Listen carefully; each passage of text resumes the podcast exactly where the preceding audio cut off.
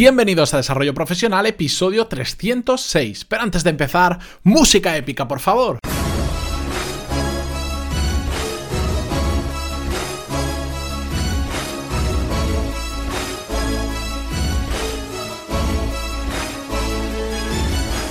Muy buenos días a todos y bienvenidos un día más a Desarrollo Profesional, el podcast donde ya sabéis que hablamos sobre todas las técnicas, habilidades, estrategias y trucos necesarios para mejorar cada día en nuestro trabajo.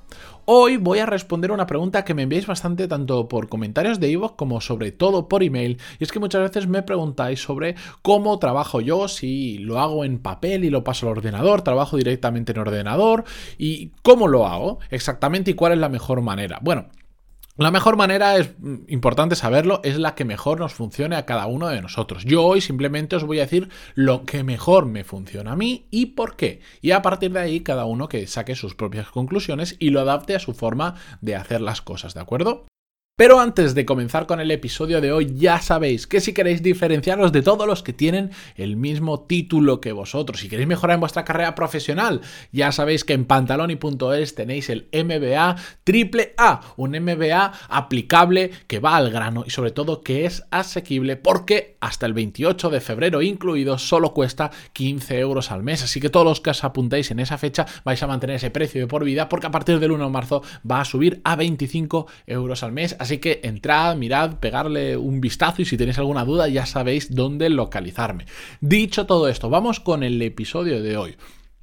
Bien, hay muchos casos en los que se da este tipo de, de funcionamiento que os comentaba, de hacerlo en papel, en ordenador. Yo en mi caso eh, se da cuando, por ejemplo, estoy preparando un curso nuevo o cuando estoy haciendo el guión de un podcast como este, pero sobre todo cuando son eh, episodios que son más complejos para mí, que necesito reflexionar más sobre ese tema o porque simplemente me apetece reflexionar más sobre ese tema, porque es algo que igual después también genero un curso, etcétera, etcétera. También en ocasiones ocasiones se da cuando estoy en la parte más estratégica a nivel personal porque me estoy marcando mis objetivos del trimestre, a nivel profesional porque estoy viendo cómo puedo mejorar, por ejemplo, el podcast, cómo puedo mejorar el M B A, la relación con los clientes, con, si estoy haciendo una campaña de anuncios, por ejemplo, o en general eh, lo utilizo para cuando estoy organizando ideas y tengo que reflexionar sobre ellas. En mi caso, para todas estas situaciones que os he comentado, yo prefiero hacerlo en papel y posteriormente digitalizarlo todo. Y cuando digo todo, es absolutamente todo y después os comentaré un poquito cómo lo hago. ¿Por qué prefiero hacer esta fase de reflexión, esta fase de, de esquematización eh, y de organización de ideas en papel? Bueno, creo que tiene tres ventajas principalmente, o por lo menos como a mí me funciona muy bien. Lo primero es que a mí me permite pensar visualmente. Esto es una cosa, me imagino también que viene pues, de la formación que tengo, que ya sabéis que estudié arquitectura. Eh, ya en el recuerdo que en el instituto nos hacían las típicas pruebas para ver en qué éramos mejores, en qué éramos peores y todo eso, que tampoco sé si, si valían para tanto o no. Y una de las donde yo destacaba era en el tema de la visualización, de... de de la representación de las cosas, también eh, por eso en arquitectura no me costaba nada todos esos temas, pero yo trabajo muy visualmente, más que con palabras, me gusta hacerlo más con dibujos o con esquemas, dibujo fatal, ya lo he contado en alguna ocasión, pero prefiero hacerlo así. Porque esto mismo, esa representación visual de las ideas, de los conceptos, esa, esa fase de boceto, hacerlo en ordenador se puede, pero es muchísimo más lento. Por ejemplo, si estáis haciendo un esquema de primero tengo que hacer esto, si hago esto consigo esto, si no lo hago, el, el típico diagrama de sí, no y que va abriendo caminos, lo puedes hacer en, con diapositivas perfectamente, con PowerPoint o con eh, las presentaciones de Google. Pero es bastante más lento que hacer un simple dibujo, que no tiene que ser un dibujo perfecto, es un boceto simplemente para nosotros y que además que con la parte del ordenador te puedes perder en pequeños detalles que realmente son muy muy poco relevantes, como no, ahora el cuadrito le voy a poner una línea un poco más gorda, ahora se la voy a hacer de puntos, le cambio el color del fondo porque así se ve mejor. Historias que en papel no pasa, en papel tienes un lápiz o tienes un boli y punto, y haces el cuadro y, y, y los más avanzados tienen dos colores de boli y ya está.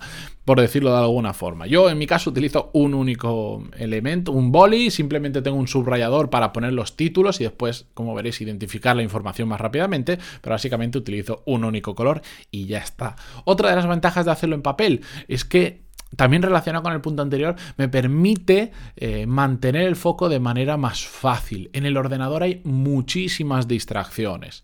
Lo normal es que si estamos trabajando en el ordenador y estamos en un documento de Google, de, de Microsoft o lo que sea, tenemos el navegador abierto. Yo, por ejemplo, trabajo todo en la nube, sea para, para ver el guión que estoy utilizando ahora mismo para, para hacer el episodio, tengo abierto el navegador y tengo cuatro o cinco pestañas. Pues cuando estamos trabajando, de repente saltamos y nos vamos sin querer a un periódico, vemos una noticia, eso nos lleva un enlace y nos podemos distraer muy fácilmente. O sin querer, sin darnos cuenta, estamos abriendo el email por enésima vez en, en la misma hora.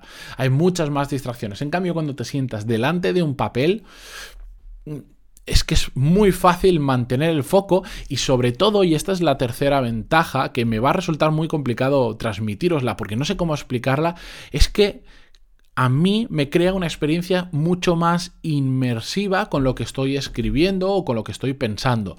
El simple, me, el simple hecho de escribirlo aumenta mi relación con lo que estoy escribiendo. No puedo explicarlo. Sé que los que trabajáis en papel probablemente ahora me estéis entendiendo, pero la relación con lo que escribes es mucho mayor. La capacidad de memorización de si yo lo he escrito a mano a si lo he escrito en el ordenador, por ejemplo, es mucho mayor.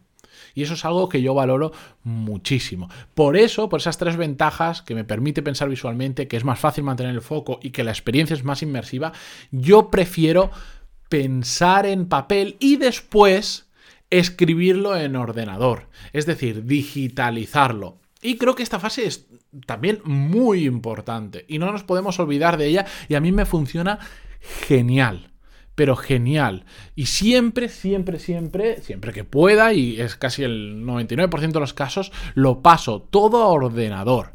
Y si no es posible escribirlo porque es un texto muy largo, porque es temas de bocetos y no tiene sentido hacer los bocetos en papel y después simplemente por tener digitalizado irnos a las diapositivas y replicar lo mismo en diapositivas, pues no, no tiene sentido porque perdemos el tiempo. Simplemente le hago una foto a la libreta y la subo y ya está.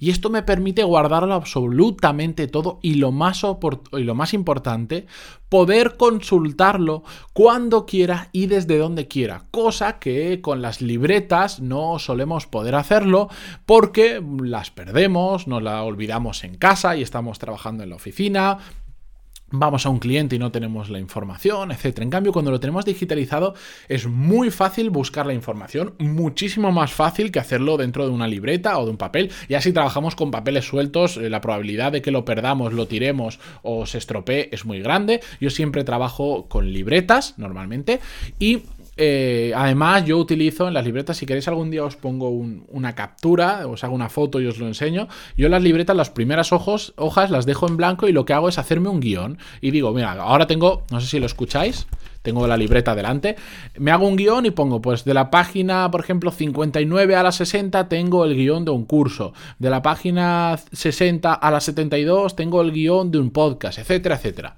¿De acuerdo? Entonces, cuando yo voy a buscar algo de información, simplemente leo mi guión que me he hecho cuidadosamente, y además me apunto en qué fecha lo hice, y digo, ah, mira, pues quiero resolver, quiero buscar eh, la estrategia que hice para no sé qué. Ah, está en la página ciento catorce, me voy a la ciento catorce y ya está. Pues si no, buscar una libreta es muy complicado. Bueno, eso está bien como método alternativo, pero en el momento en que lo digitalizamos, ningún método en papel va a superar la capacidad de búsqueda que tiene, por ejemplo, Google dentro de Google Drive, o la que tiene Microsoft dentro de su propia plataforma de, de la nube, etcétera, etcétera. Ninguna. Y además nos permite compartir la información, que es una maravilla. Esto al principio puede parecer una tontería, decir, ¿yo para qué voy a necesitar hacerle una foto a esto? ¿Para qué voy a pasar esta información si ya la tengo en papel? Hasta el día que justo estás con una persona, estás con un cliente, con un proveedor, con un compañero y dices, ah, si yo eso lo tengo, lo tengo hecho, lo tengo digitalizado, lo te- ah, no, no te lo puedo pasar, lo tengo en la, en la libreta.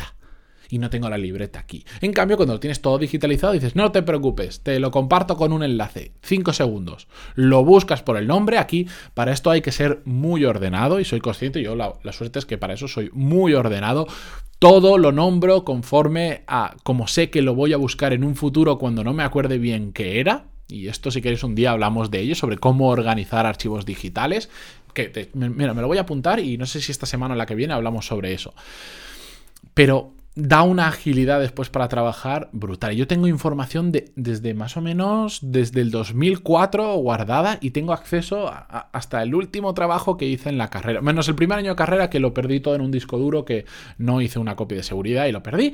Tengo todo absolutamente guardado y se trabaja muchísimo más fácil. Así que esta es mi forma de hacerlo. Yo pienso en papel y después lo traslado todo a ordenador. Lo digitalizo para poder tener acceso en cualquier sitio y desde cualquier dispositivo, que que es muy importante. La de veces que con dentro del móvil habré buscado información, la he pasado a otras personas y he podido trabajar sin necesidad de irnos a, de irnos a, a, a una libreta o algo así.